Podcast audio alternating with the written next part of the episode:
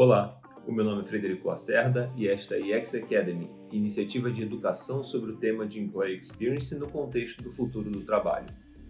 Um dos aspectos mais importantes para trabalharmos com Employee Experience é termos clareza da jornada das pessoas dentro da nossa empresa e do que realmente importa para elas.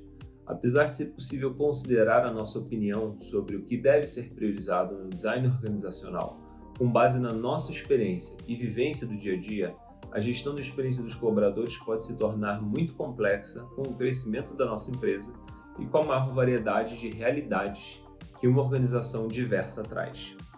Por isso, é importante usar ferramentas e conceitos como o mapa de jornada e os momentos que importam para não nos perdermos ao longo desse processo. O mapa de jornada pode ser útil para diferentes tipos de problemas relacionados à experiência dos colaboradores, dependendo do escopo no qual você deseja trabalhar. É possível, por exemplo, mapear a jornada dos colaboradores de ponta a ponta na sua empresa, considerando aspectos ligados aos processos padrão da organização. Da mesma forma, você também pode fazer um mapa de jornada para uma persona específica da empresa, como por exemplo, novos colaboradores com função de liderança, tal como abordar um momento específico da jornada, como os processos de onboarding e aculturamento pelos quais esses novos líderes passam nos primeiros meses de empresa.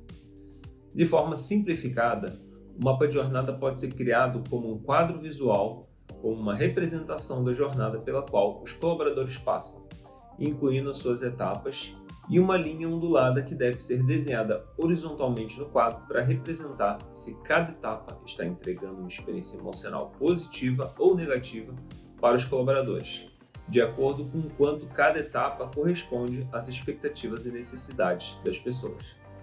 De todas as etapas mapeadas no mapa de jornada, as mais importantes para construir uma boa experiência do colaborador são as chamadas momentos que importam. Na prática, os momentos que importam são os momentos que mais impactam a experiência das pessoas no trabalho. Exemplos de momentos que importam tradicionais incluem os primeiros dias de trabalho, momentos voltados ao desenvolvimento, rituais de reconhecimento e recompensa, entre outros. Apesar de ser seu papel desenhar um mapa de jornada, é importante lembrar que quem define o que realmente importa para os colaboradores não é você, e sim os próprios colaboradores. Por isso, é importante garantir que os mesmos sejam incluídos no processo de mapeamento e que sejam constantemente atualizados por meio de um processo de escuta contínua. A definição do escopo do processo de mapeamento de jornada deve estar alinhada à estratégia da sua empresa e aos desafios do programa de gestão de Employee Experience.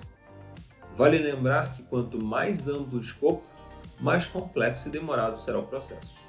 Portanto, recomendamos que você trabalhe a jornada de forma planejada, começando de forma mais genérica e ampla para, em seguida, aprofundar cada uma das etapas. Fique com a gente para aprender mais sobre Employee Experience. Até a próxima!